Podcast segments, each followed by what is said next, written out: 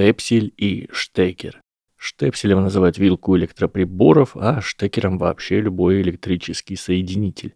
Например, 3,5 мм разъем для наушников или Type-C – это штекер, а зарядка, которая втыкает в розетку этими двумя рожками, это штепсель. Оба слова, как можно догадаться по специфическому звукосочетанию «шт» — это немецкие слова, но происходят от разных корней. Штекер, как и слово «штык», восходит к глаголу «штекен», то есть «втыкать», а «штепсель» в переводе с немецкого скорее означает «затычку» и родственен слову «стоп».